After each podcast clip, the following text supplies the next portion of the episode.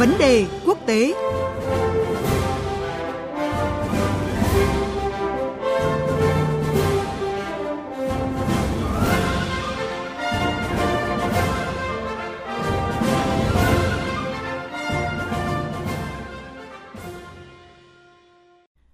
Thưa quý vị và các bạn, hôm nay Hội nghị Ngoại trưởng nhóm các nền kinh tế phát triển và mới nổi G20 sẽ kết thúc sau hai ngày làm việc.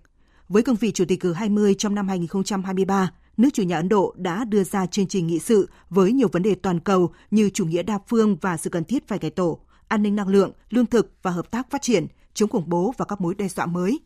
Dù vậy, sự chia rẽ giữa các nước thành viên liên quan đến cuộc khủng hoảng Ukraine đã gây nhiều khó khăn trong các cuộc thảo luận thử thách mục tiêu mà Ấn Độ đưa ra ngay từ khi tiếp quản vị trí Chủ tịch G20 là tăng cường đoàn kết để giải quyết các thách thức toàn cầu. Với sự chia rẽ này, nhiều người lo ngại hội nghị ngoại trưởng G20 có thể không đạt được tuyên bố chung giống như cuộc họp của các quan chức kinh tế tài chính G20 cuối tuần trước. Cuộc trao đổi của biên tập viên Thúy Ngọc với phóng viên Phan Tùng, thường trú Đài Tiếng Nói Việt Nam tại Ấn Độ sẽ phân tích rõ hơn về vấn đề này. Xin chào anh Phan Tùng ạ. À, vâng, xin chào biên tập viên Thúy Ngọc, xin chào quý vị thính giả.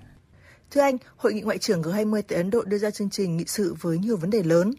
Nhưng trước khi hội nghị diễn ra thì dư luận từng lo ngại là những cái chia rẽ giữa các thành viên liên quan đến cuộc xung đột Ukraine sẽ là cái trở ngại cho việc tìm kiếm sự đồng thuận trong các vấn đề này. Vậy thì cái mối lo ngại này đã thể hiện như thế nào tại hội nghị cho đến thời điểm này ạ thưa anh? Chưa bao giờ người ta lại thấy bi quan trước viễn cảnh đoàn kết của các thành viên G20 để giải quyết các thách thức toàn cầu như ở thời điểm hiện tại.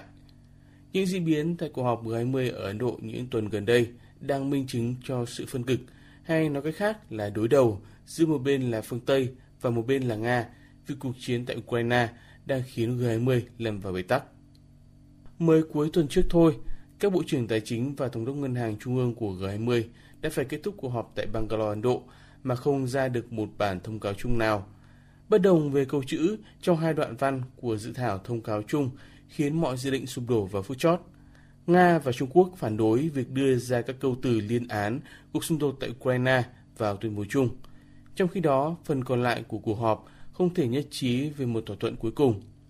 Nước chủ nhà Ấn Độ cuối cùng đã ra một bản tóm tắt của Chủ tịch thay cho tuyên bố chung.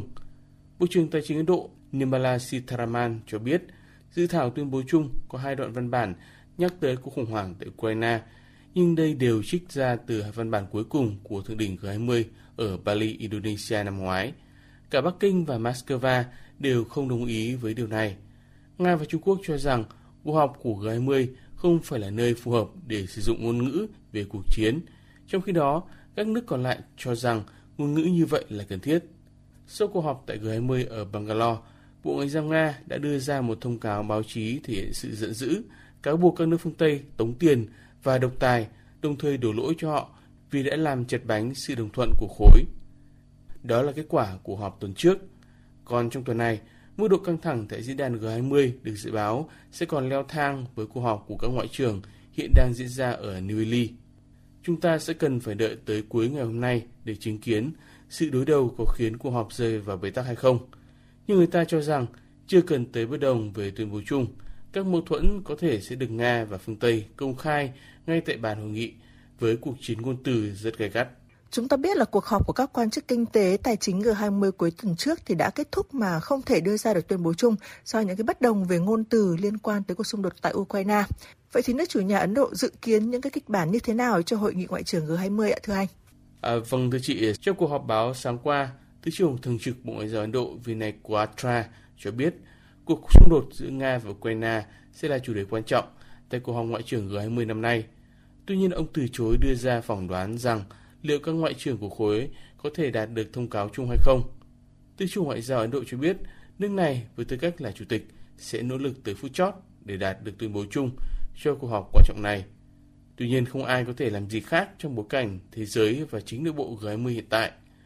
Bộ Ngoại giao Mỹ hôm qua cho biết Ngoại trưởng Antony Blinken không có kế hoạch gặp song phương với người đồng cấp Nga và Trung Quốc bên lề cuộc họp G20 tại New ly Chưa có đối thoại, chắc chắn chưa thể có được thỏa thuận. Như vậy, kịch bản bế tắc tại cuộc họp ngoại trưởng G20 năm nay nếu xảy ra là điều có thể hiểu được. Ấn Độ từng xác định thách thức lớn nhất trong nhiệm kỳ chủ tịch G20 năm nay và cũng là thách thức tại hội nghị ngoại trưởng G20, đó chính là đảm bảo cái sự đồng thuận trong các vấn đề chung của toàn cầu trong bối cảnh phân cực sâu sắc giữa các thành viên liên quan đến cuộc xung đột Ukraine. Vậy thì với tư cách là chủ tịch G20 thì Ấn Độ làm cách nào để vượt qua cái thách thức này ạ thưa anh? À, vâng, à, Ấn Độ bắt đầu nhiệm kỳ chủ tịch G20 năm nay với nhiều kế hoạch và kỳ vọng. Nước này muốn năm chủ tịch G20 của mình sẽ tập trung vào thảo luận các vấn đề phát triển như số đói giảm nghèo, tài chính khí hậu, lạm phát giá lương thực, nhiên liệu, suy giảm nhu cầu hàng hóa và dịch vụ ở quy mô toàn cầu, vân vân. Đây đều là những vấn đề tác động sâu sắc tới các nước phương Nam, nơi vẫn là thế giới đang phát triển. Tham vọng của Ấn Độ biến mình trở thành cây cầu nối giữa thế giới phát triển và đang phát triển đối mặt với thách thức lớn, cuộc cạnh tranh quyền lực giữa các siêu cường. Cuộc họp của Ngoại trưởng G20 đã báo trước về khả năng bế tắc – và giờ là lúc Ấn Độ cần phải thể hiện năng lực của mình. Bất đồng về cuộc chiến tại Ukraine hồi tuần trước đã khiến G20 bỏ lỡ quyết định chung, vốn còn chứa đựng nhiều nội dung quan trọng không kém tới sự phát triển của cả nhân loại. Bởi thế, thất bại của G20 cũng là thất bại của thế giới và cả của nước chủ nhà Ấn Độ. Vai trò dẫn dắt G20 của Ấn Độ trong năm nay à, đặt nước này vào một vị trí khó Quốc gia Nam Á này chia sẻ những quan ngại với phương Tây về ảnh hưởng đang ngày càng gia tăng của Trung Quốc ở quy mô toàn cầu.